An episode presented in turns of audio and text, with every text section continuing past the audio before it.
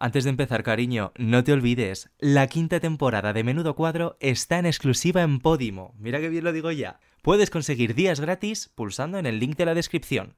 Ahora sí, empieza el cuadro. Podium Podcast. Lo mejor está por escuchar. C de ratas. O menuda rata. O menuda rata. A ver, que somos lo peor, claro. Maricón, vamos a contarlo. Hemos cumplido 50 programas. 50 programones, ¿quién os lo diría, eh? Yo no, desde luego. Yo, pero... Y de hecho no lo hemos dicho. De hecho, por eso mismo nos hemos callado durante todo este programa, este 50 aniversario. Bueno, aniversario tampoco. 50 aniversario, 50 programas. 50 vais a escuchar programas. Un programa número 50 con cero alusiones a que cumplimos 50 programas. Pero bueno, para eso sí, un programa estupendo, bueno, cariño. El mejor hasta un la programón. Fecha, como siempre. Nos vamos superando. Pero nada, amigas, que queríamos disculparnos y agradeceros pues toda la confianza y que nos escuchéis siempre. Si llegamos al 100 prometemos acordarnos. A ver, no prometas mucho. Y ahora sí, vamos con el programa.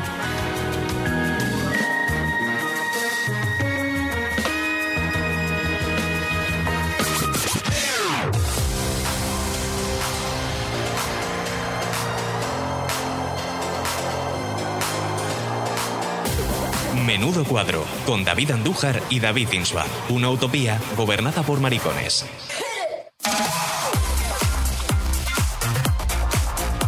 ¿Qué tal, amiga? ¿Cómo estás? Pues estoy muy contenta porque tenemos una invitada que me apetecía mucho tener. Ahí va a ser muy guay, va a ser una charla muy guay. Vamos a probar un poquito tu voz, habla un poco. A ver, probamos. Sí, bien, porque el episodio anterior parece que estaba metido en una escafandra, hemos de decir, pido perdón. Una mujer es precavida. Claro, ahora grabamos siempre con mascarilla en el estudio. Una FFP2 que filtraba demasiado hasta la voz. Entonces, bueno, mea culpa, fe de ratas. No pasa nada. Lo siento, porque parece que estoy bajo el agua. Claro, hay que saber cuánto filtrar siempre, ¿no? Filtrar lo justo. Eso, además, es un problema que solemos tener no solo con la mascarilla. Sí, antes del COVID lo teníamos. También lo tenemos siempre. Bueno, antes de empezar, vamos a hacer un poquito la promo de siempre, que somos unas pesadas. Bueno, somos pero muy bien. Lo peor, pero bueno, lo tenemos que pedir. La gente tiene que entender que al final... Sí. Necesitamos hacernos autopromo. Necesitamos comer. Claro, efectivamente. Eso es, básicamente. Así que vamos con ello. Si nos estás escuchando en Spotify, en Apple Podcast, donde sea, tienes por ahí cerquita, seguro, un botón que pone suscribirse. Pues, cariño, dale a clic y nos ayudas un montón. Y de eso tengo que decir que hoy me ha escrito un oyente diciendo, oye, no encuentro en Spotify las 5 estrellitas para valoraros, porque se pensaba que estaba en cada episodio. No. Están en la página del podcast. O sea, tú te metes a Menudo Cuadro y te aparecen allí debajo de la descripción 5 estrellitas o las que tú consideres. Pues le das ahí y luego ya, si nos quieres seguir en redes sociales, pues arroba menudo_cuadro, ¿no? Eso es. menudo_cuadro.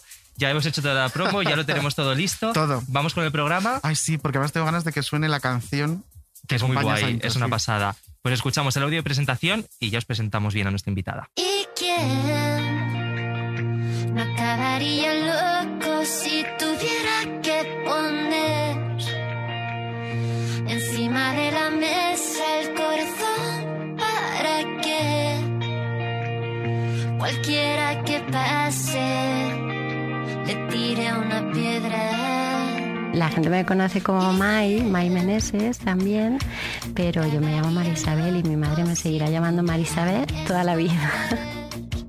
Y es verdad que yo cuando era pequeña lo que no tenía era como un lugar mío, no tenía mi mesa de estudiar, y eso me acuerdo que lo miraban otras amigas del cole y decía, fíjate, tienen su mesita, su corcho para sus cosas. Yo estudiaba donde me pillaba. Yo siempre tenía el sueño de vivir de la música y la verdad que es un sueño cumplido y estoy muy agradecida por ello.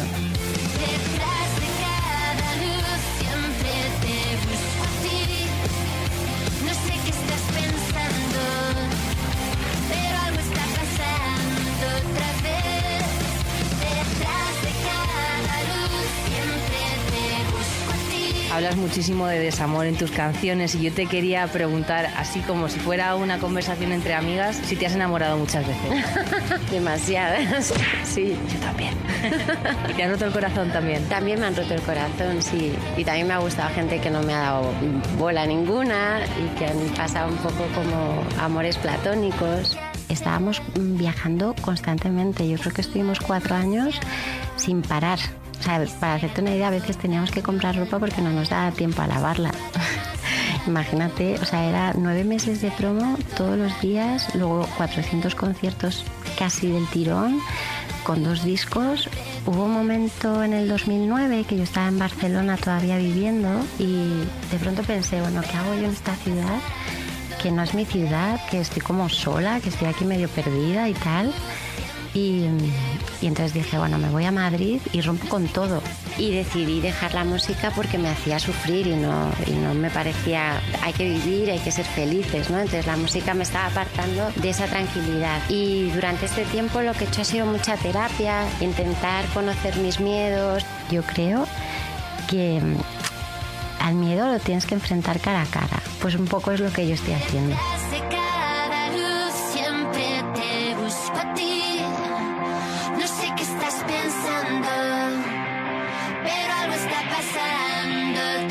Creo que está muy bien que tengamos un poco más de voz y que la historia de la música la empiecen a escribir mujeres. ¿Tienes que hacer algo a lo que queda de tarde o...? Tengo el coche un poco mal aparcado, yo creo. Qué falsa.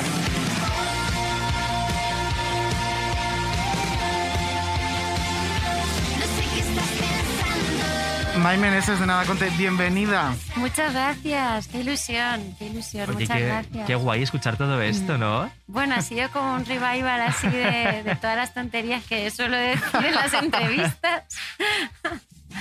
Pero no, guay. Me ha gustado lo del miedo, el miedo hay que enfrentarlo. Y es verdad, yo tenía... A mí me dijeron en un momento determinado que no me moviera mucho en el escenario, yo me lo tomé como que a lo mejor lo hacía fatal y entonces me empezó a entrar mucho miedo escénico. Y ahora, por ejemplo, lo que he hecho para combatirlo, para enfrentarme cara a cara a ese miedo, uh-huh, es un poco analizar, bueno, ¿qué es lo que me da miedo? ¿Que me vea el público moverme, bailar o lo que sea? ¿O quién me da vergüenza? Y me di cuenta que me da vergüenza que me vieran los músicos. Y entonces, desde que empecé a ensayar con ellos, como que hago mucho el payaso y hago muchas tonterías para que se me quite esa como, no sé, como esa... Esa inseguridad que te... Sí, esa inseguridad. O sea, yo estaba buscando otra palabra, pero sí.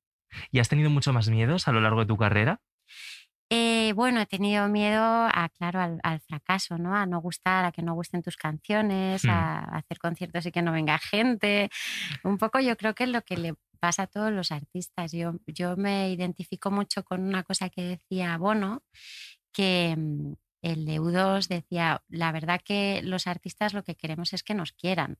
Y una parte importante de por qué te dedicas a esto es porque desde pequeñita te das cuenta de que cantas o haces un poco esto y entonces recibes la atención de los demás, el cariño de los demás y es lo que te engancha. De hecho, me ha chocado esto que has dicho ahora de que te dijeron, como que te inocularon el miedo escénico, por así decirlo, ¿no? Porque preparándome la entrevista, pues he empezado por el principio, por donde te conocí toda España, que fue en Operación Triunfo. Y vi un vídeo tuyo en la academia, con tu guitarra, con tus compañeros cantando Idiota. Sí. Y es que eras un rabillo de lagartija, no parabas quieta. Y decías, y ahora solo hay guitarra eléctrica, la hacías con la boca. O sea, era como que no parabas quieta ni un momento y de repente imaginarte quieta en el escenario, me ha chocado. Sí, fue como... Ahora no debería decirlo porque todavía no puedo hablar de él, pero estoy escribiendo un libro. Ajá, primicia. Qué guay. Y estoy como recopilando todos mis recuerdos y poniéndolos un poco en orden. También me apetecía hacer este ejercicio, ¿no? Y entonces esto lo escribí esta mañana, digo, es verdad, es que en algún momento alguien me dijo, mejor no te muevas. Y ahí fue cuando empezaron un poco esos miedos. Qué guay. Jolín, y esto de escribir un libro, eso va a ser autobiográfico, imagino. Sí, es claro, mi de tu paso carrera. Es como la música en mi vida, más o menos. ¿Y cómo estás siendo hacer este viaje? Porque me imagino en tu carrera ha habido momentos complicados, momentos más sencillos. Imagino que a veces incluso es duro meterte en ciertos recuerdos a lo mejor más oscuros. Sí, ha sido todo un trayecto así de hacer memoria, de intentar ser lo más objetiva posible, ¿no? Porque a veces, muchas veces como que recuerdas las cosas un poco como te conviene y hacer el ejercicio de no, pero realmente esto, ahora con mis ojos de ahora, ¿cómo fue, no? Y me ha gustado mucho hacer este ejercicio. De hecho, todavía no lo he terminado. Estoy como todavía pues como poniendo cositas y tal. Pero me doy cuenta que tengo muy mala memoria, por ejemplo, que me hubiera venido bien haber hecho un pequeño diario. O sea, si le tuviera que recomendar a alguien que esté empezando qué hacer... Que lleve un diario. Oye, pues Aitana escribe un diario. Justo escuchaba Aitana, cariño, por favor. No, justo escuchaba a Rigoberta Bandini en una entrevista que he visto esta mañana hablar de esto, de que ella siempre ha llevado como diarios en distintas etapas de su vida y decía que es muy guay de repente reencontrarse con la Rigoberta de 15 años y tal. Y dice que hay cosas que no recuerdo y de repente conozco a esa Rigoberta a través de lo que yo misma me escribía. Y decía, no lo sabía y estaba haciéndome como el mejor patrimonio que va a tener nunca, que es una radiografía de quién era en cada momento. Totalmente, qué bonito. Es muy bonito hacer pues diario, vamos a hacer hoy un poquito también de diario y vamos a ayudarte a refrescar memoria y a que puedas seguir haciendo el libro. Yo quiero empezar hablando de tu infancia. Me ha gustado mucho esa frase de que no tenías un escritorio. Y ¿cómo recuerdas tu infancia? Porque éramos muchos hermanos, éramos 6 y yo era la pequeña. Entonces, claro. Heredabas todo, claro. Heredaba todo y en un piso a lo mejor normal tenía como el piso, como mucho tendría 3 o 4 dormitorios. Entonces compartíamos el dormitorio todas las niñas, luego otro para los niños y otro para mis padres. Entonces yo he estudiado exámenes apoyada en la tabla del váter. O sea, en el cuarto de baño yo me iba, en serio, me sentaba en el suelo, ponía mi libro encima de la tabla y ahí estudiaba. ¡Qué guay! Bueno. O sea, qué guay, porque eres hijo único. O sea, me parece como muy, no sé... Yo a ver, es una infancia muy distinta. Claro, o sea, yo ahí me di cuenta que empecé como a envidiar la mesa de trabajo de mis amigas. Claro. Con su corcho y tal. Entonces ya los niños, a los míos. ¿Y te acuerdas? Lo primero, perdón. No, ¿qué? Aquí la protagonista eres tú. O sea, que tú córtanos a nosotros y no nosotros a ti. ¿Te acuerdas la primera vez que esa niña que hacía los deberes en la tabla del baño le pusieron una guitarra en las manos? Pues sí, yo creo que tenía como 11 años y queríamos, mi hermana que tiene 12, o sea, en ese momento tiene como 11 meses más que yo, ¿no? Uh-huh. Y las dos queríamos tocar la guitarra y hacíamos un poco, yo hacía lo que hacía mi hermana. Claro. Entonces, ella tenía como más, o sea, más facilidad para el instrumento, pero yo me esforzaba mucho y también tocaba la guitarra. Y recuerdo que la primera canción que aprendí a tocar era la de Chowí, que yo no sé de dónde salió esa canción. Chowí, no sé cuál es. Chowí, de cuenta la leyenda que en un árbol se encontraba encaramado el indio guaraní. Qué bonita, la conozco, qué bonita. Que sobresaltado por el grito de su madre perdió apoyo y cayendo se murió. Ay, qué bonito. Y entonces yo siempre pensaba, ¿ves? Las madres tienen que ser siempre un poco menos... como sobreprotectoras, ¿no? Sí. Esa canción hablaba de eso. Qué guay. O sea, esto de la maternidad helicóptero que dicen, no, que vas todo el rato por encima y tienes que dejarlos un poco más. Sí. Creo que es la primera vez que nos cantan en directo. Sí, eso es muy bonito. Sí. Yo ni me lo había planeado, y menos esta canción. ¿Y siempre te habías querido dedicar a la música o tenías algún otro objetivo en mente? A ver, la música me gustaba por esa parte que te digo de que sentía como que me estaban prestando atención, ¿no? Mm. Y otra frustración que he tenido siempre ha sido la arquitectura. O sea, yo quería hacer casas. Me pasaba el día entero haciendo maquetas de casas con los folios, los recortaba, los pegaba, hacía mis casitas y pintaba. Y llevo toda la vida pintando casas. Y de hecho, el interiorismo es también una de tus pasiones. Sí.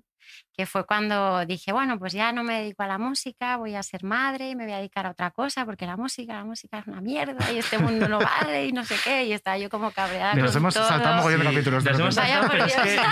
Pero fíjate cómo todo lo que tiene que pasar, ¿no? Para que una niña que amaba la música, como acabamos de escuchar, llegue a ese punto, ¿no? De, jolín, lo dejo todo y me dedico al interiorismo. Es que es muy heavy. Bueno, es que, claro, también tiene mucho que ver el éxito, el fracaso. Yo me he pasado la vida entera fracasando. Entonces llega un momento que dices, oye... ¿En serio tienes esa percepción? Menos un poquito de tiempo, ¿sabes? Que estuve como con mucho éxito. Yo no conozco a mucha gente que con su primer disco gane un Ondas, por ejemplo. Creo que conozco a 2 personas como mucho. Sí, pero fíjate, hasta que llegué a ese punto... me había dado un montón de guantazos, o sea, me habían cerrado puertas todo el tiempo. Vamos a seguir con el orden, venga. Esta niña crece con su guitarra en la mano y llega un día que se presenta a un casting de 80.000 personas y entra en una academia, Operación Triunfo en este país, y todo el mundo de repente sabe quién es Mai Meneses, que hace solos de guitarra con la boca en la academia. De las primeras expulsadas de la edición, pero sale con un puñado de canciones que se convierten en un disco que decide autoeditarse. ¿Por qué todo te editaste el primer disco? Porque nadie me quería. Es que me choca. ¿En serio? Si yo, mira, todas esas canciones ya estaban compuestas de antes. Sí. Porque antes de la universidad, pues yo tenía un grupo de música, componía, luego empecé a componer un poco en español en solitario y tal. Y entonces todas esas canciones que dicen que el primer disco es como el de los más importantes de un artista porque llevas como toda tu vida componiéndolo, ¿no? Hasta que llega ese momento. Y entonces, ¿qué pasó? Que Kim me graba la maqueta y dice, bueno, pues yo te grabo una maqueta porque creo que tienes como mucho talento, yo confío en tus canciones y tal. Y esa maqueta se la enseñé a todas las discográficas, pero a todas. Y Vale Music me dijo que no, y Filmax en ese momento me dijo que no, y tampoco tenía yo como mucho acceso a más. Estaban, ¿no?, arrepentidas todas, arrepentidas todas. Y estaba en qué estrella estará también, o sea, estaban un poco todas, y yo simplemente pensé en ese momento, digo, mira, yo creo que soy un yogur de tomate, porque como era... No tengo público. Porque como era la perdedora, había salido la primera del concurso, realmente yo no tenía público ninguno. Entonces yo pensaba, claro, es que el yogur de fresa, que era Manuel Carrasco, por ejemplo, o Beth, digo, se vende solo. Digo, pero yo soy un yogur de tomate, hay que invertir mucho dinerito para vender el yogur de tomate. Digo, y nadie lo va a hacer. Pero claro, tú tenías los temas. ¿Por qué empiezas con Kim? ¿Qué te aportaba en ese momento Kim? Pues yo empecé un poco con Kim porque él me animaba. O sea, él me acuerdo que nos reunimos en una habitación de hotel, pues en un concierto de estos de la Posacademia, que hacíamos todos los que íbamos saliendo. Mítica gira de hotel, claro. Y él era el bajista de la gira. Entonces, pues yo con mi guitarra, oye, pues ¿quieres? Ah, pues venga, te toco una canción, tal, tal, no sé qué. Y entonces le toqué todo mi repertorio y Kim dijo, tía, o sea, ni se te ocurra dejar la música. Yo creo que ahí hay como valor. Entonces sí que es verdad que me apoyaba mucho en eso, en sus sí, halagos, ¿no? En su... Pues hoy justo he venido en el coche de casa a esta entrevista con ese disco, que lo tenía en casa y llevaba un montón de tiempo sin reencontrarme con él. Lo primero que me ha chocado es que lo abres y dentro tienes para descargarte politonos. Y de repente ha sido como... ¡Qué maravilla! Un momento como reencuentro extraño de los 2000, así wow. Que es un politono, claro, ¿no? O sea, porque es un disco de 2006. Y es que es, o sea, obviamente es redondo físicamente, pero es que es redondo musicalmente. Es un muy buen primer disco. Sí. Entonces, pensar que eso pasó por muchas discográficas que no lo quisieron, me explota la cabeza. Yo creo que es que hay un momento para cada cosa y te tiene que llegar el momento. Y no hay que desfallecer, o sea, hay que tener paciencia y decir, bueno, pues ahora me han cerrado la puerta, no pasa nada. Yo creo que... Pero yo en ese momento confiaba. Yo decía, no, ya verás como dentro de un par de años las cosas van a cambiar.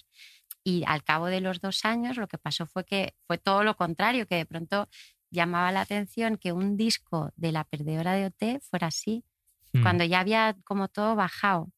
Claro. O sea, ¿cómo crees que afectó que fueses mujer, primero una mujer que estaba sola, luego ya estaba aquí, pero primero una mujer sola a la hora de vender el disco?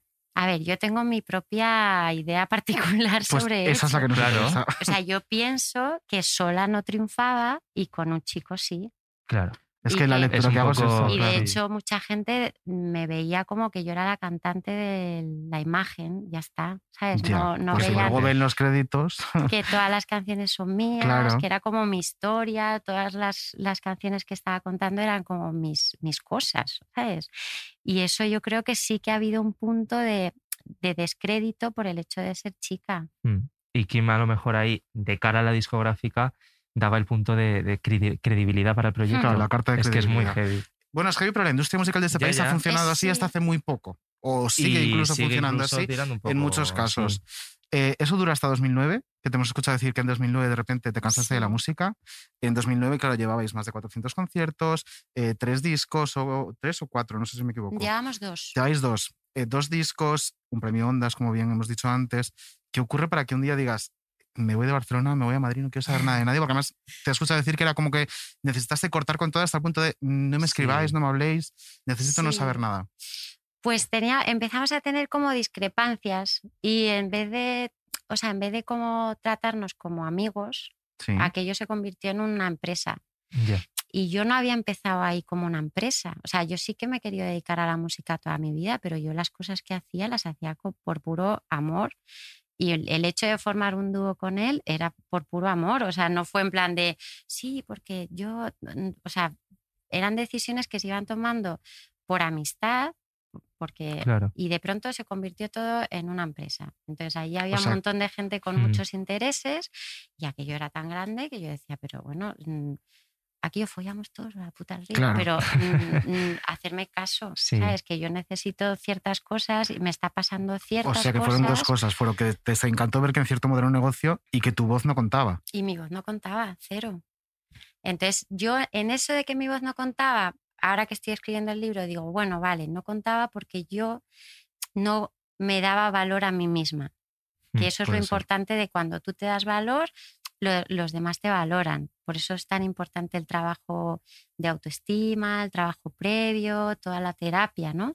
Pero en ese momento yo era jovencita, yo no lo sabía, yo estaba como machacándome a mí misma y encima me machacaban y decía, bueno, aquí está pasando algo que me está pasando un tren por encima y no sé cómo va a acabar esto. Entonces dije, no, vamos a pararlo, me voy a Madrid, que me cuiden un poquillo y luego ya pues lo recompongo todo y vemos qué pasa. ¿Llegó algún punto de inflexión para que dijeses basta o fue la suma de todo? Bueno, sí, hubo un punto, pero no lo he contado.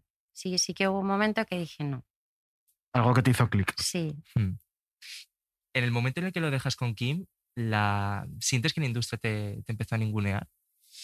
Bueno, o sea, ¿te sentiste apoyada por ellos? Fueron como varias cosas que sucedieron a la vez. Primero, él puso un comunicado que le publicaron en una revista diciendo que él no sabía nada, que le venía todo de nuevas cuando habíamos estado reunidos con él de la discográfica, un poco... feo. Después, el disco que yo saqué no tenía ni una guitarra. Y es verdad que a mi público le gustan las guitarras y mi voz, o sea, que es como algo... natural en mis canciones. Entonces yo, como estaba enfadada con el mundo de las guitarras, dije, pues no quiero ni una guitarra. Y entonces, claro, el disco tampoco fue el sonido que la gente esperaba. Entonces se unieron un montón de cosas y yo no estaba bien tampoco. Claro. Con lo cual se unieron otras cosas de más. Todo esto, realmente nos hemos enterado hace un año, que fue cuando subiste tú aquella historia dibujada de tu puño y letra contándonos todo. Y yo de esa historia tengo una pregunta que me llama la atención porque para la entrevista la he estado revisando y veo en una de las viñetas en la que tú dices adiós muy buenas y te vas y se queda Kim del otro lado. ¿El Onda se queda con él? Sí. ¿En serio? ¿Y lo sigue teniendo? O sea, un disco que has compuesto entero tú y os da un Onda y se lo queda él. Sí, se le quedó todos los premios. Nos dieron 5 premios, se los quedó todos. Jolín.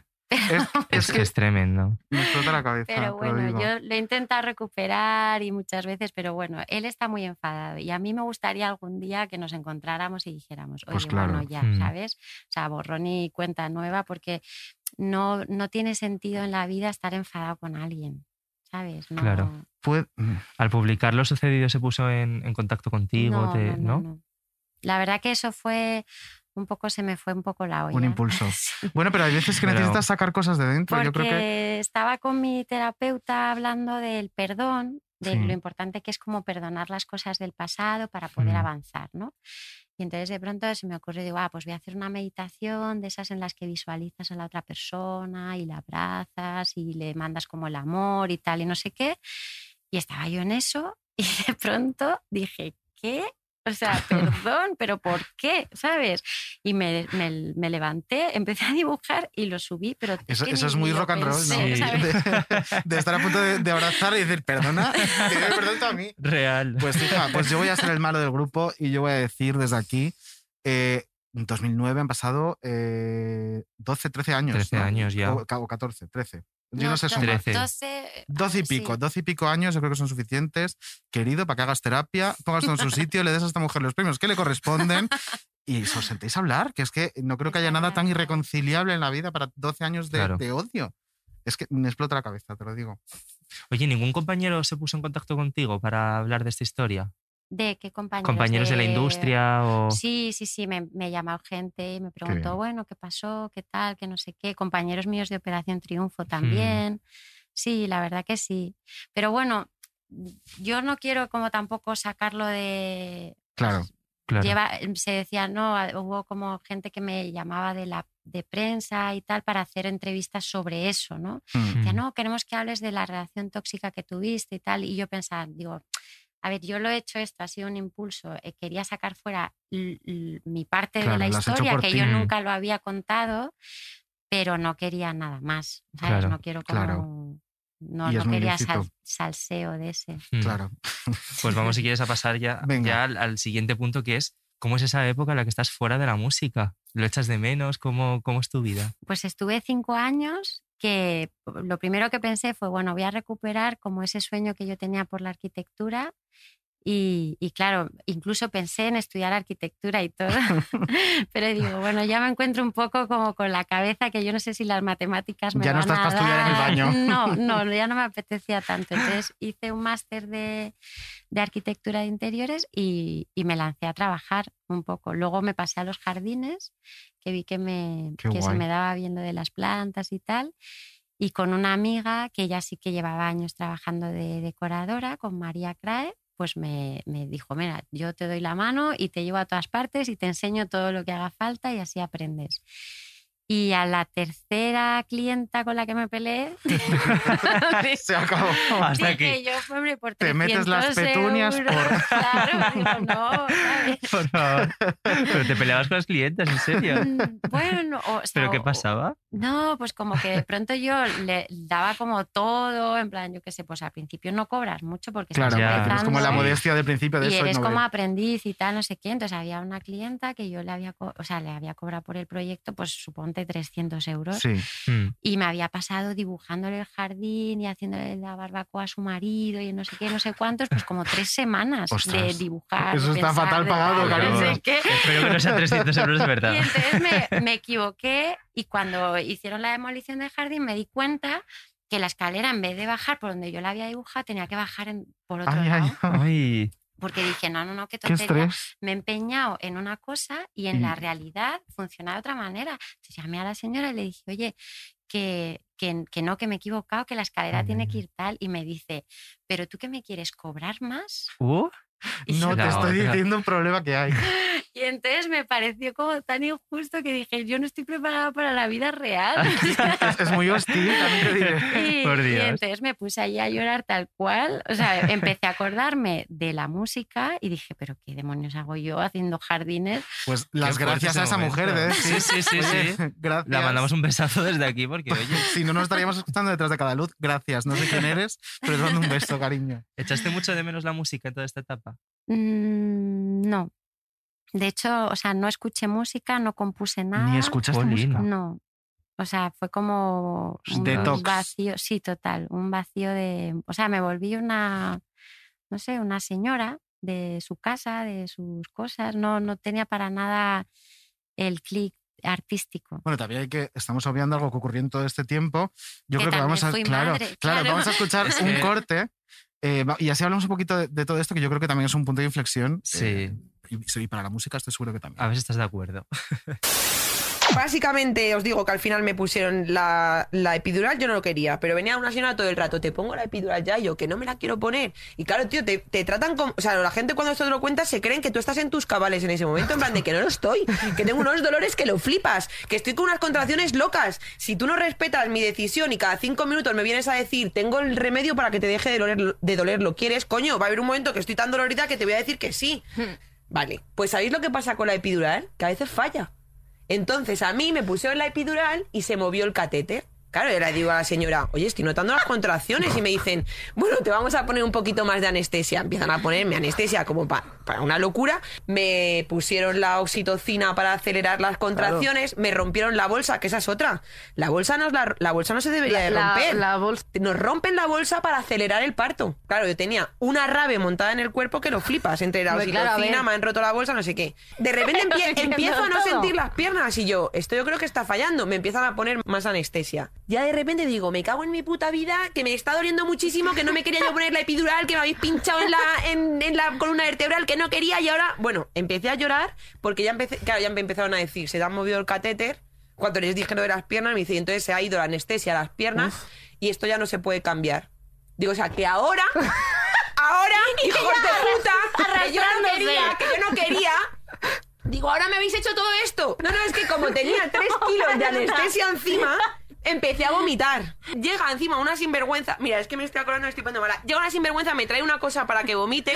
Estoy vomitando y se lo lleva cuando no haya acabado. Y yo, ¡no! Entonces puse las manos y como salió a chorro, como si fuese una película, hizo el vómito. ¡Bum! ¡Bum!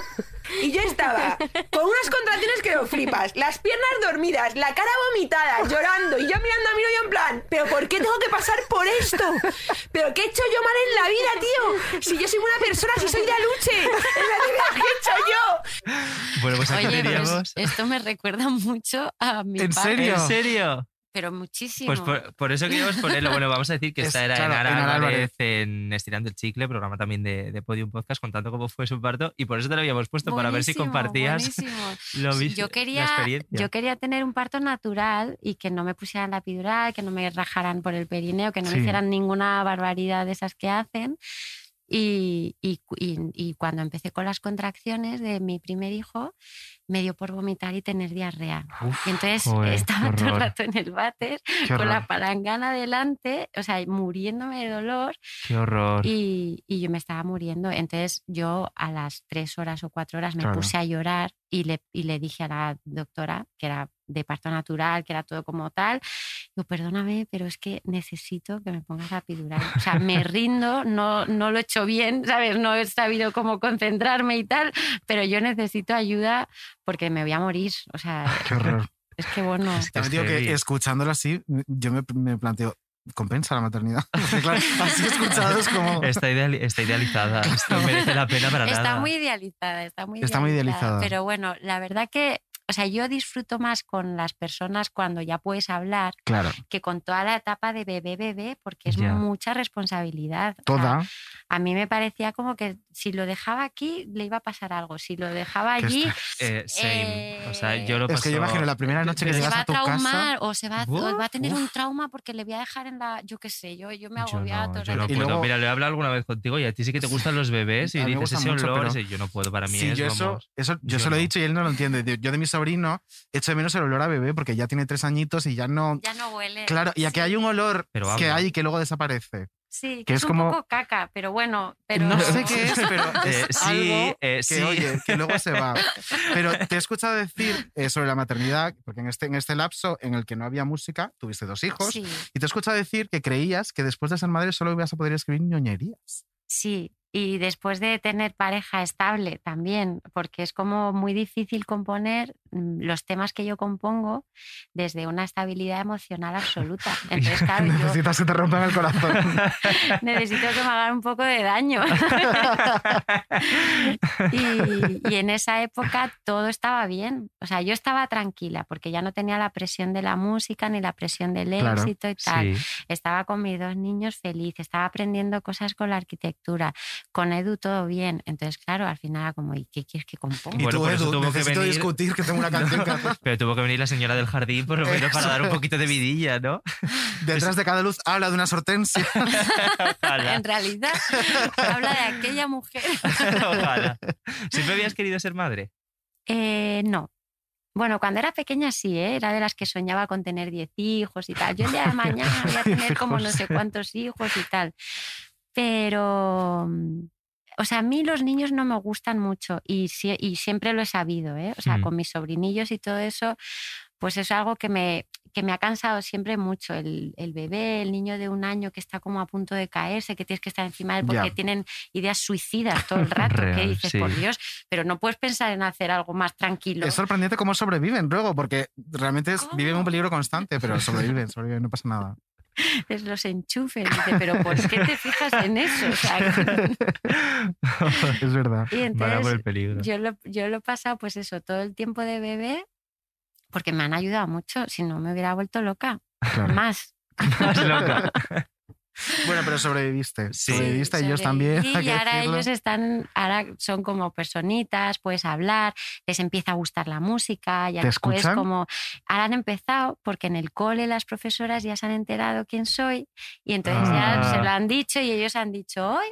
Mira mi madre. Mira mi madre, ¿sabes? ¿Quién es? Pero hasta hace muy poquito. ¿Por qué tiempo tienen? Tienen 9 y 7, o sea, ya son pues ya personitas. Están todos los discos, sí. Uno tras de otro. Qué guay. Antes de ir a la siguiente sección, sí que quiero preguntarte tu relación con las redes sociales.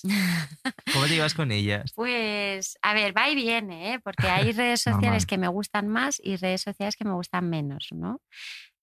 No me gustan los haters, o sea, no los entiendo, me parece que están todos taraos y yo no sé, o sea, yo nunca les contesto siquiera, ¿sabes? Me parece como que si eso me lo dijeran a la cara en la calle me parecería como lo más...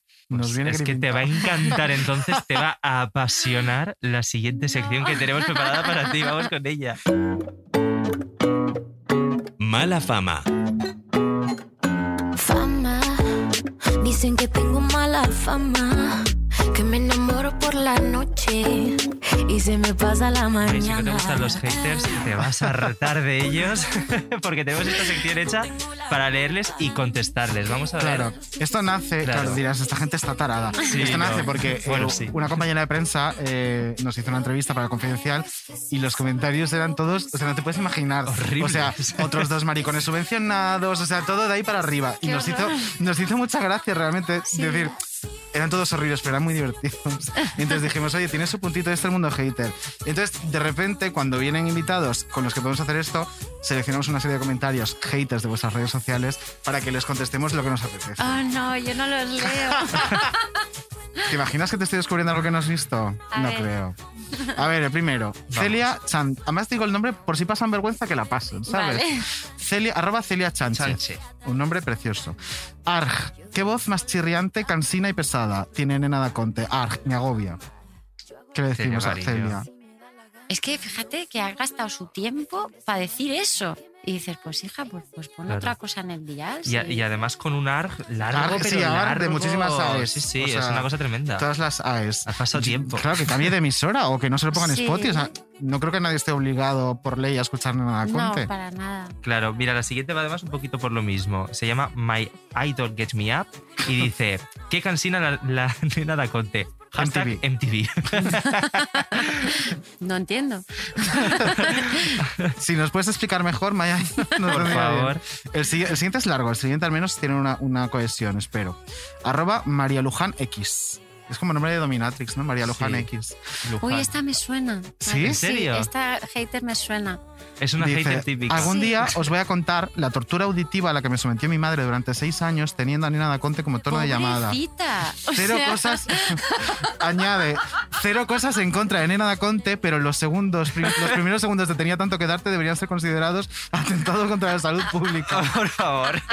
Esto es gracioso realmente. Yo creo que me da muchísima pena. O sea, la madre esa le machacó la cabeza con la canción. A ver, podemos entender a María Luján en el sentido de que a lo mejor si la llamaban todo el tiempo, claro, tienes la misma canción. Además, bucle, las madres suelen tener el volumen del móvil súper alto. 6 años, o sea, sí es verdad, lo de los 6 años es como... madre mía. Es heavy, es heavy. Tenía tanto que darte es un temazo, no sé si para 6 años, te decir. Jolín, todas pero las llamadas. Mi madre también era de compusiera un tono de llamada, lo tenía ya toda la vida, rollo Marc Anthony, y además no sé que no qué. Se lo cambia, justo, y a todo trapo. Entonces, puedo entender un poco a María Luján X, la verdad, no me parece muy hater. No, María Luján se lo permitimos. Y vamos con el último. Se llama Turutruc. Wow, el nombre. Y dice, se podría callar la boca Nena Daconte esa, su puta madre que mal canta. Esta ya es más hater. Bueno, pero tampoco es que hemos leído muchas mucho más heavy. Claro, yo no entiendo el punto en, chica, ¿está Nena Daconte en tu casa cantándote? ¿A que no? Si no la pones tú, o sea, yo si no pongo Nena Daconte en mi casa, claro, no llega a mi casa. Es que toda la razón. Pues estos han sido tus haters, ¿qué te parecen? Bueno... No han sido para tanto. Hemos tenido peores, la verdad. Podemos lidiar con ellos. Pero bueno, contestados se van. Claro. Sí. Y ahora nos vamos a una nueva sección, una sección maravillosa. ¿Te apetece viajar, Mai? Venga. ¿Eres de viajar? ¿Eres viajera? Me gusta mucho. Qué guay. Pues hoy toca viajar. Sobrecargo al mando del vuelo AEA 9098 de Air Europa. Estamos a punto de despegar. Abróchense los cinturones. Menudo viaje.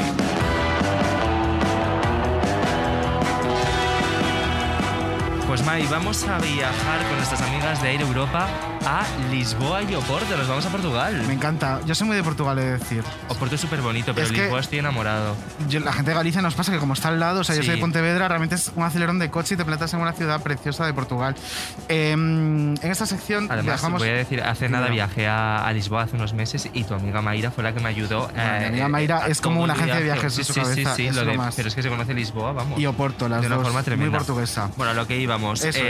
Menudo viaje es una sección en la que viajamos con nuestras amigas ligas de Europa, a distintos puntos en los que ellos operan, y hoy nos vamos, lo dicho, a Portugal, Lisboa y Oporto. Lisboa. Te hemos puesto un reto, Mai, bueno, un reto que te vas a quedar muerta. Va a acabar hasta el chiche de nosotras. Sí, sí, nos vas a odiar después. Nos va a hacer una canción. Pero te hemos visto por aquí un premio que te vamos a dar si consigues superar este reto. Venga, ¿vale? Que me encantan los premios.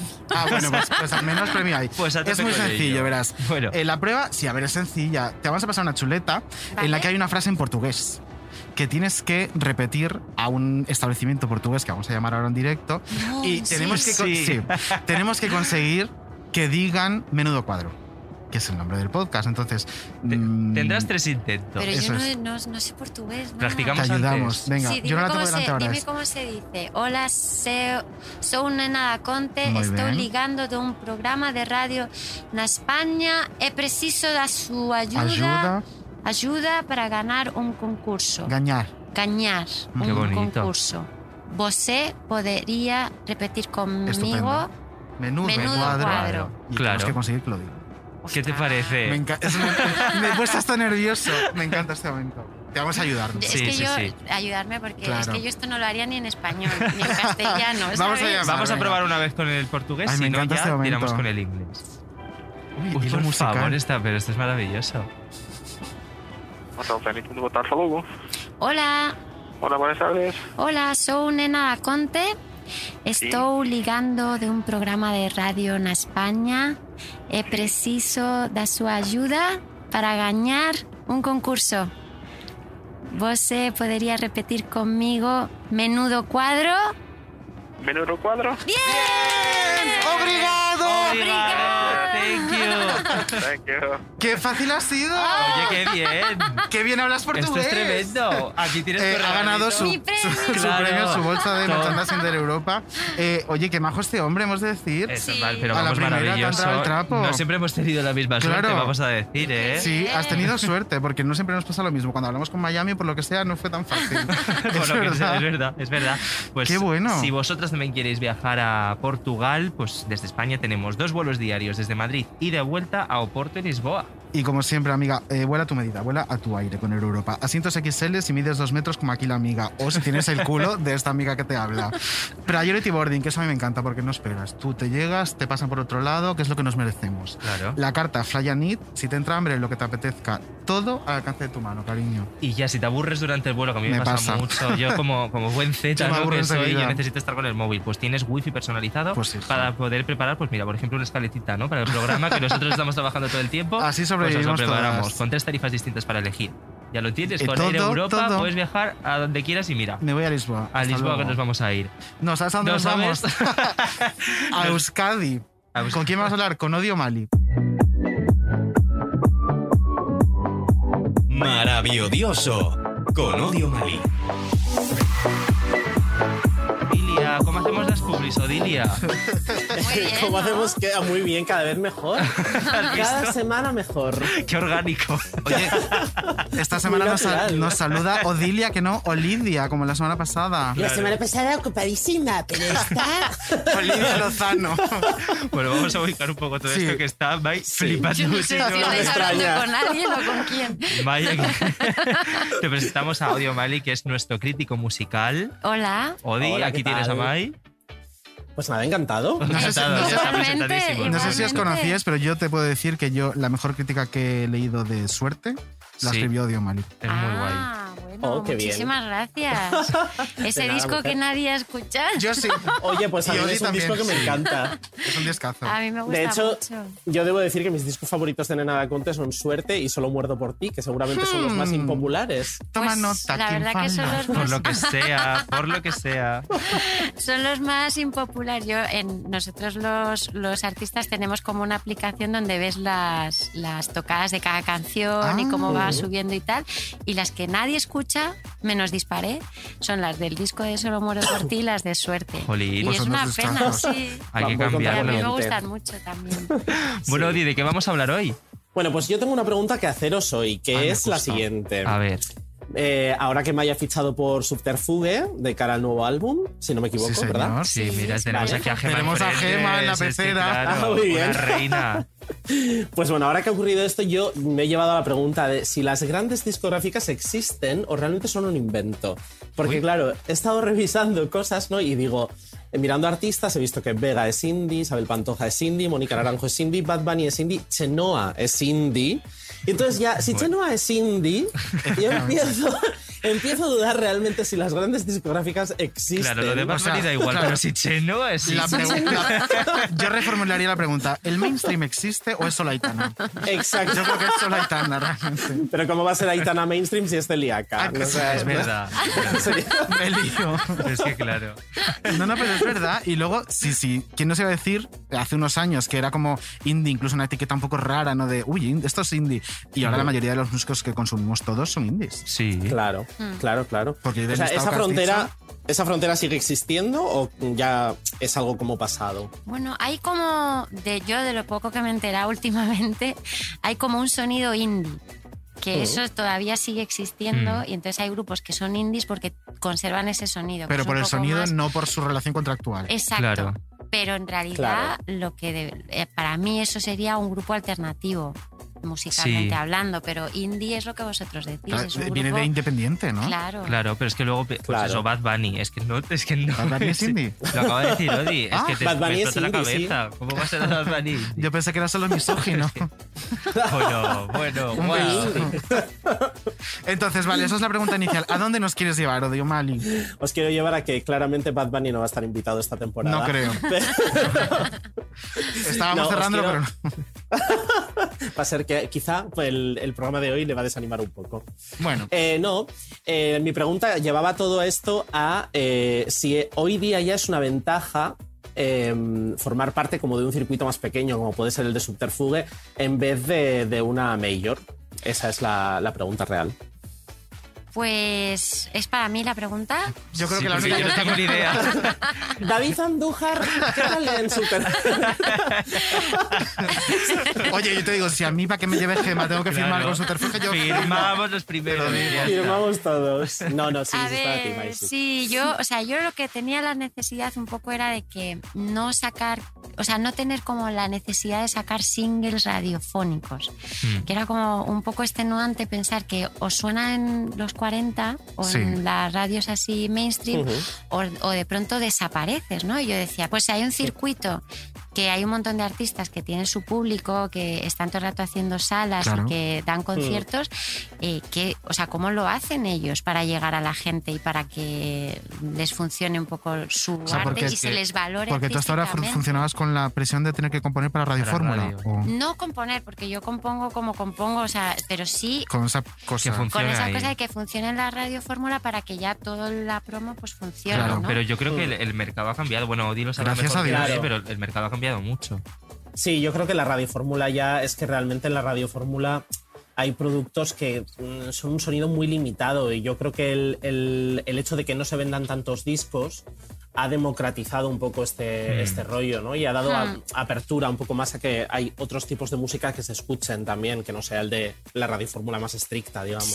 Sí, ahora mismo nos metemos en el top, por ejemplo, y tenemos a Rigoberta Bandini, que no suenan radios. Bueno, y es que además, sin ir más lejos, pues uno de los últimos hitos de la escena musical de este país, el Benidorm Fest, ¿cuánta gente había con discográfica y cuántas sin? ¿En qué circuito se mueve esta gente? Yo creo que prácticamente ninguno suena en los 40, como has dicho tú. O sea, creo que... Y espero que la música en este país ha cambiado, creo. ¿Tú te verías en un festival así, Mai, en el Benidorm Fest? Pues yo me lo planteé y digo, oye, ¿por qué no Eurovisión con la de...? Aparte porque es un concurso, es divertido, es una experiencia vital que tiene que ser impresionante y lo de viajar a mí me encanta, o sea, que me llevara por ahí. ¿Pero te lo planteaste con Detrás de cada luz? ¿O? No, con otra canción que sacaré en el disco. No sé por qué yo la cantaba y me veía con ella. Pero luego, pensándolo en frío, dije, pero si yo no aguanto tanta presión y yo los haters me aniquilan, ¿sabes? Entonces es como meterte en camisa de 11 varas, ¿no? En el fondo. Pues con lo relajado que ha sido esta edición. No sé por qué dices eso. Pues es que, Odio, tú no lo sabes, pero estamos en el mismo estudio en el que grabamos con Rigoberta Bandini cuando le dijimos, oye, ¿por qué no te presentas a Benidorm Fest? Pues mira, se estará cagando en todos vosotros. Claro. No, hemos de decirlo. ¿Qué te dijo Rigoberta el sábado después de...? No, sí, estuve hablando un ratito con ella porque yo estuve en Benidorm y luego pude coincidir y charlar un rato, y sí que nos ha dado las gracias por el apoyo y ha dicho que ha sido una experiencia brutal. Y la Andújar le dijo, oye, me siento ahora culpable. Sí, y le dije... Y le dijo, para nada. Claro, porque, o sea, que no. Porque le veía con una carita al principio, pero nada. ¿Ves? Una horita y ya se te pasa. Una horita mala y ya está. 6 millones de streams. Ay, mamá, lo está petando. 6 millones en streams. Es una plataforma brutal. Maravillosa. Es muy guay, sí. Pues claro, nada más. Yo creo que a pesar de la presión sigue siendo algo positivo, ¿no? Para los artistas, a pesar de ello. Yo creo que si nos relajamos todos un poco de cara a 2023, por favor, quizá incluso mejor. Lo necesitamos. Y oye, Mai, el tema también al hilo de esto de ser un poco más alternativa o más de un circuito indie y tal, ¿te abre puertas a los festivales? Porque los festivales tienen como ese puntito del sonido alternativo, ¿no? Que proviene más de una escena como la tuya ahora. Pues no lo sé, ya lo veré. O sea, por ahora han salido 2 festivales, uno en Ciudad Real y otro en Canarias, el Sun Festival, y poco a poco, o sea, tampoco puedo pretender llegar y decir, venga, tal. O sea, ya hace mucho tiempo que no estoy en el circuito, que no estoy dando conciertos y tal, estoy empezando ahora, entonces yo creo que es un trabajo que dará sus frutos, pero que no va a ser inmediato. Bueno, y hace nada has dado un conciertazo aquí en Madrid. Sí. O sea que poco a poco. Que me dio la mitad de mi Instagram estaba ahí. Es que la mitad del mío también. Así que tenemos lo vi retransmitido íntegro. El siguiente, me estoy planteando, de hecho, volver a hacer otro concierto en Madrid, pues a lo mejor pronto, Gema. Porque es que me da un poco de rabia que justo el concierto fue el 13 de enero. Sí, entonces la ola del Omicron confinada con la O, claro. Y muchísimos amigos míos me decían, mira, Mai, lo siento, pero no puedo ir. Ay, qué pena, claro. Entonces sí que es verdad que se quedó mucha gente fuera. Y estoy pensando en hacer otro. Pues por favor, te lo pedimos, que tenemos los 3. Vamos los 3. Que se venga la Odi de País Vasco y vamos, claro que sí. Odi, ¿algo más que le quieras decir a Mai? Nada, esto era todo. Pues, que es estupenda, maravillosa. Pues, cariño. Oye, pues claro, un saludo, para allá de vuelta, que yo tengo unos recuerdos en el País Vasco maravillosos. Oye, pues si te animas a salir de gira, y eso antes de conocer a Odi, imagínate ahora conociendo. Ahora peor. No, pues mira, antes de despedir tu sección, 2 recomendaciones. 1, que se lean tu crítica de suerte, y después de leer tu crítica, que se escuchen el disco, que es un discazo. Muy bien. Sí. Muchas gracias. Que sí. Odi, ya sabes lo que te toca. Me toca. Os dejo con grandes cuadros de la historia. Qué bien las paso ya las secciones. Gracias, Odi. Chao, chicos. Beso. Hasta luego.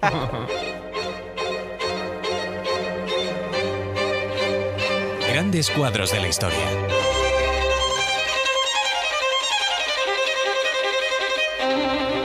Buah, es que parezco una bruja. Aitana, que me está... Me ha cortado el flequillo. Que me está dando una vergüenza increíble, por favor. A ver... ¿Por qué? No, está bien, lo único que no está recto. Mira, Aitana, como te quejes, es que estoy a punto de pegarte, de verdad. O sea, es que mírame a mí. Aitana, que me muero, que yo no te digo. Es que ya me están viendo de reojo, te lo juro. Espera, a ver. No quiero entrar ahí tampoco, es que no quiero que me vea nadie. Pero si aquí ya te está grabando, vaya. Me da igual, eso. No, por favor. No, yo no quiero...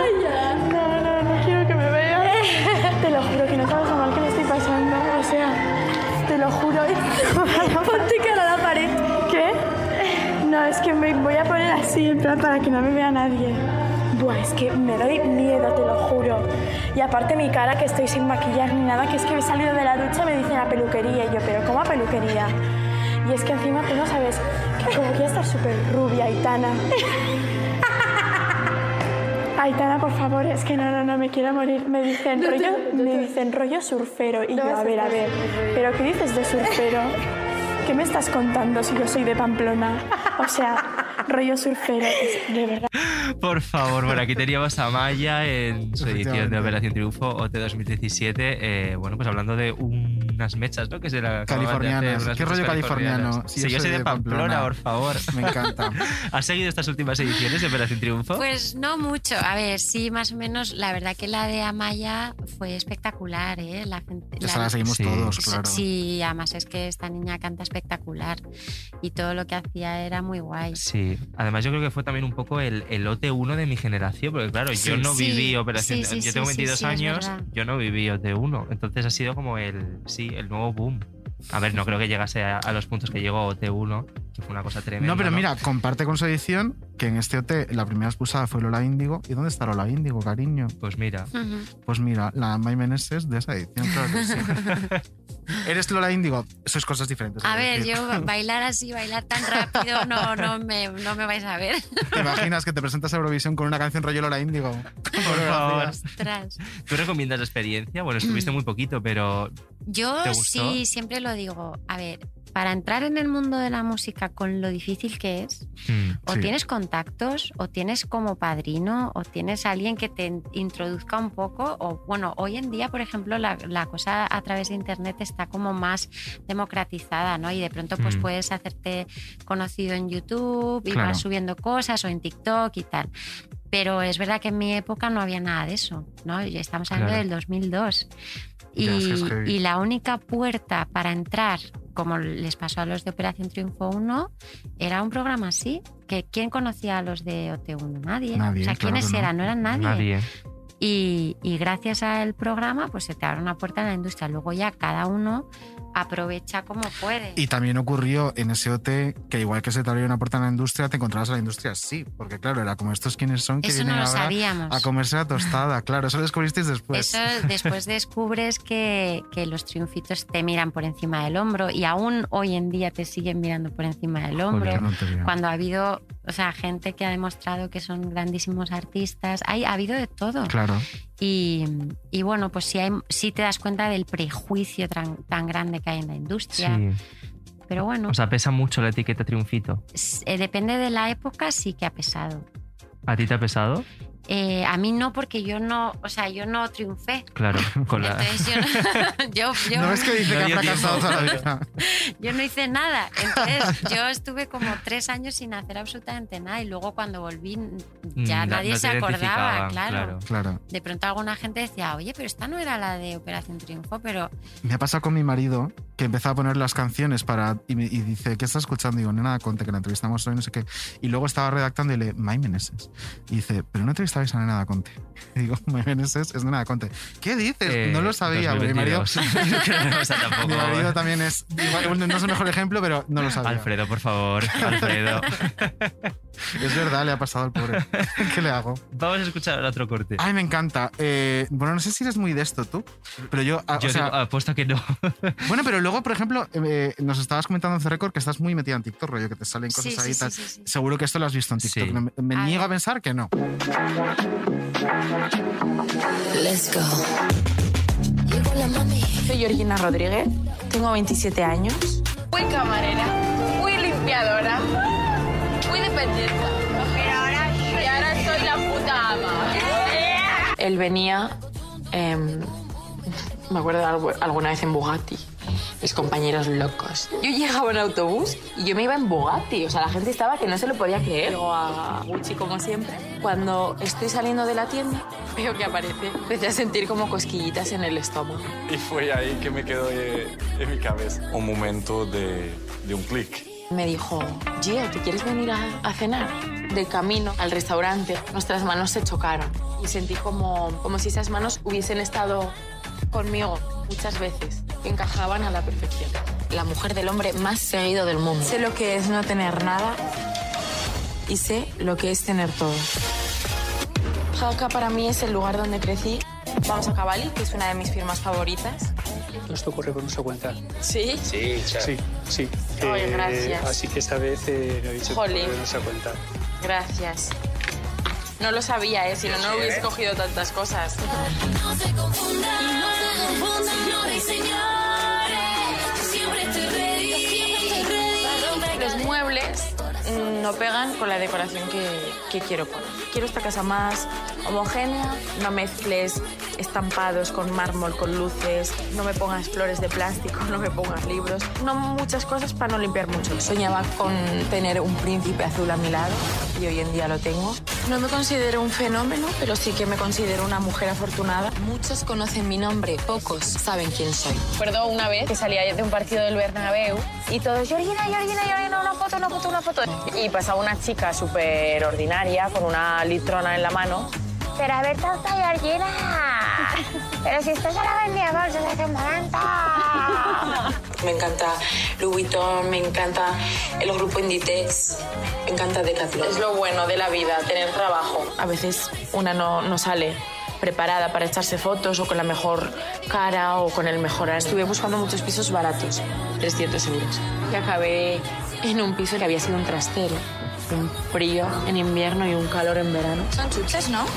De pequeña me encantaban, me volvían loca. No me considero una persona famosa, pero sí que he de reconocer que cuando salgo a la calle, la gente me hace sentir que soy una persona conocida.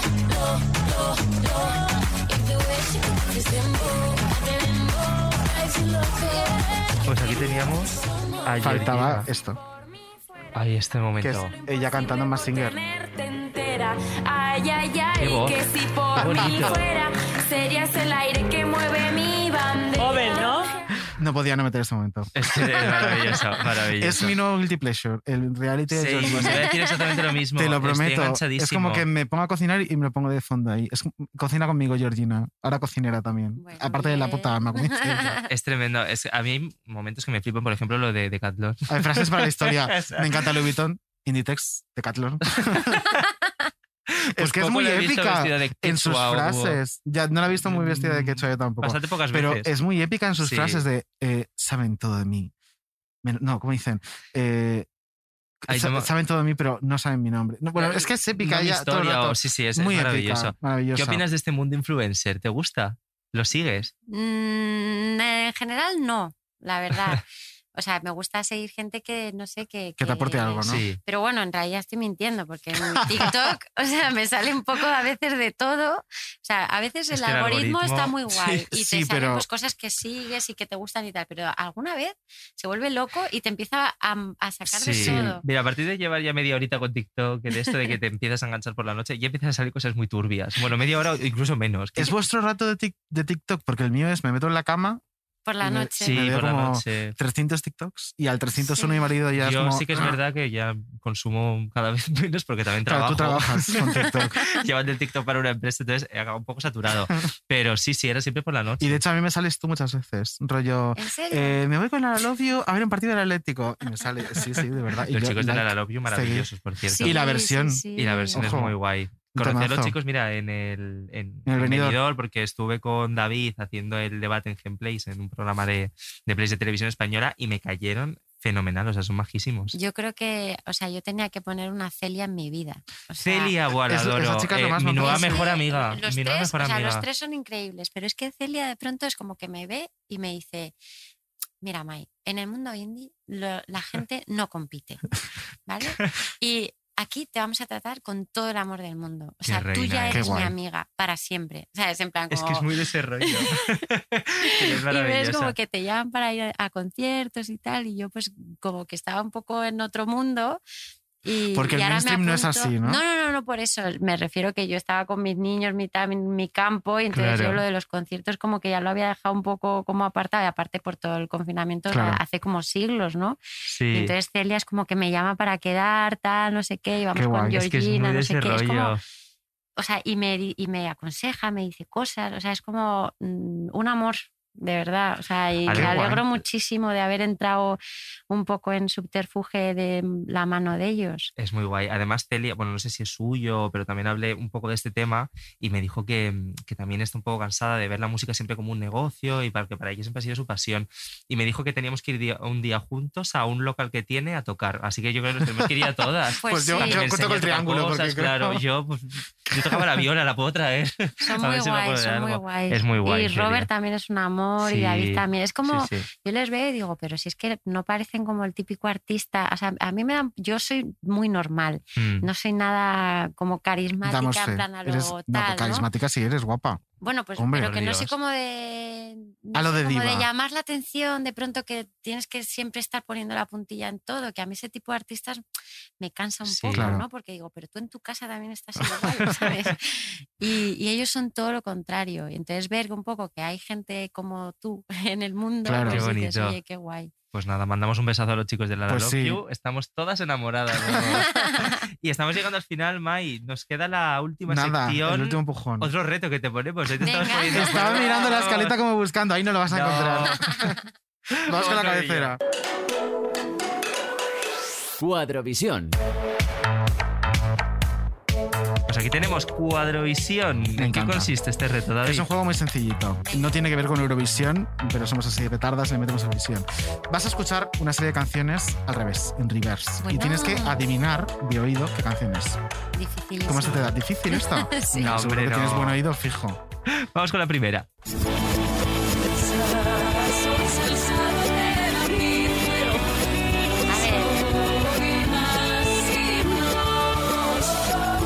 Son mis amigos. Resolvemos.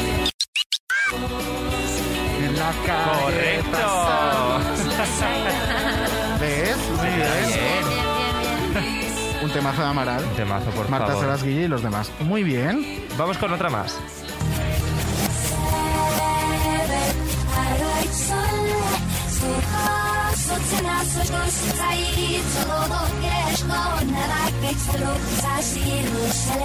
Es verdad que suena como raro, ¿eh? Está difícil, es dificilillo. La canción es la conozco.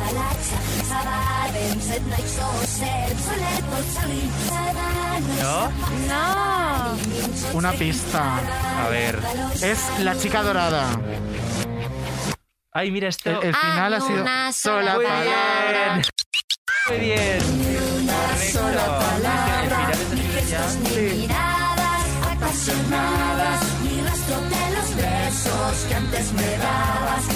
bien, pues otro acierto. Ya llevas 2 de 2.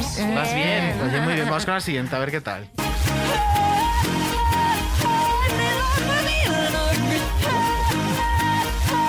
Esta sí, esta es de Katy Perry. Sí. ¿Te vas de título?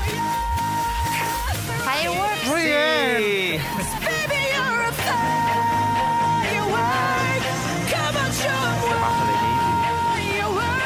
Oye, 3, levantó ya 3 de 3. Muy bien. Vamos con la siguiente. Este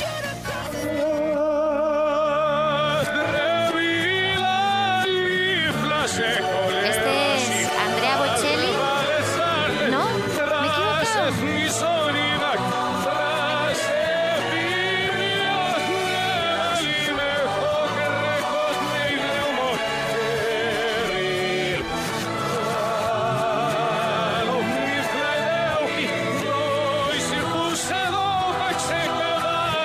Es valenciano. Sí. Es, el valenciano se llamaba Nino Bravo. Sí, correcto. Correcto. Libre, como el sol cuando tenemos aquí de todo. Es un temazo, cariño. Te pasamos de Katy Perry a Nino Bravo. Muy bien. Y atención, porque vamos con la última, que esta es muy complicada. Aquí te lo juegas esta no todo, cariño. A mí no juego. Vamos a ver.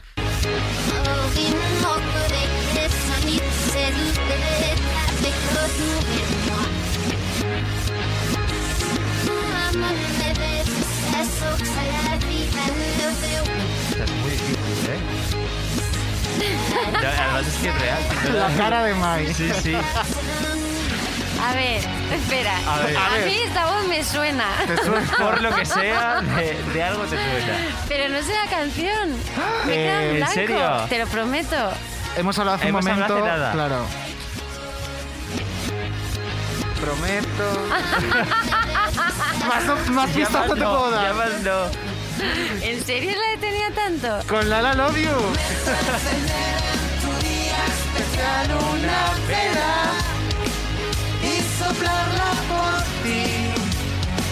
te conocía, o sea, fatal.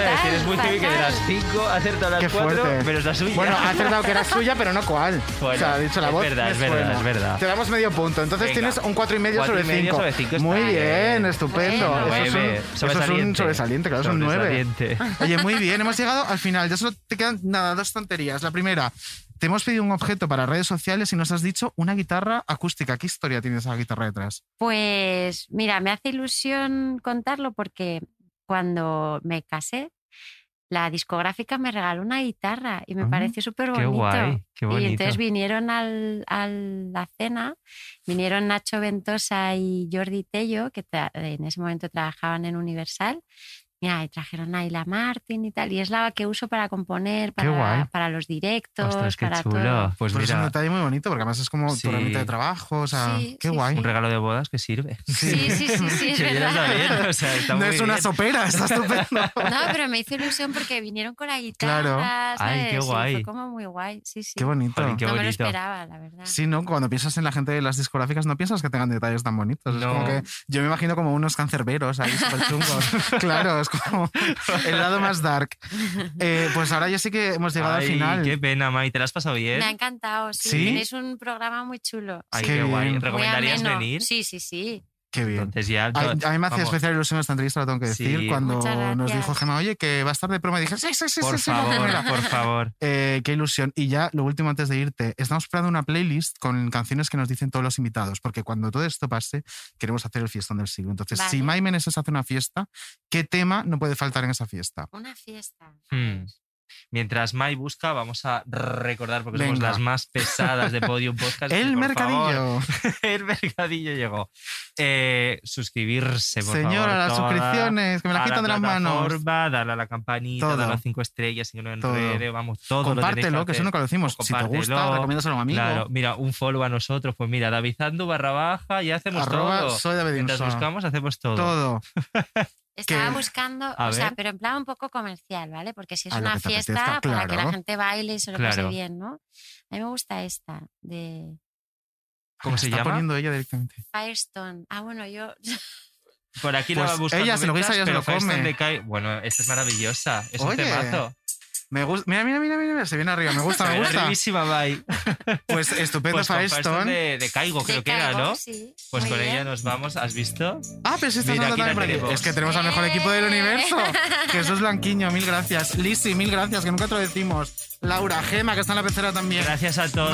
Mai, gracias por venir. Aquí tienes tu casa cuando quieras. Muchas gracias a vosotros. Muchísimas gracias, Mai. Gracias. Nos escuchamos el próximo jueves. Un poquito gracias más. A todos. Amiga, te veo la próxima semana. Qué ganas. ¡Muac! Chao. When we touch, you inspire. Feel it changing me tonight. So take me up, take me higher. There's a world not far from here. We can die in desire, or we can burn in love tonight. Menudo Cuadro es una producción de Podium. Dirección y guión, David Inswa y David Andújar. Producción, Jesús Blanquiño. Producción ejecutiva, Lourdes Moreno Cazalla. Producción, Laura Escarza. Diseño sonoro, Elizabeth Búa.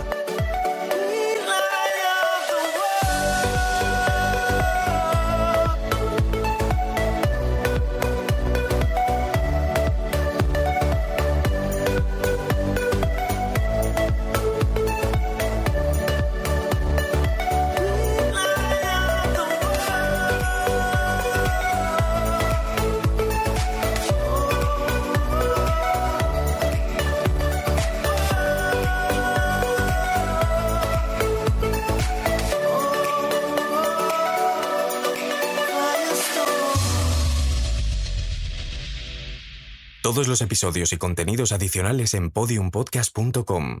También puedes escucharnos en nuestras aplicaciones disponibles para iOS y Android, y en todos los agregadores de audio.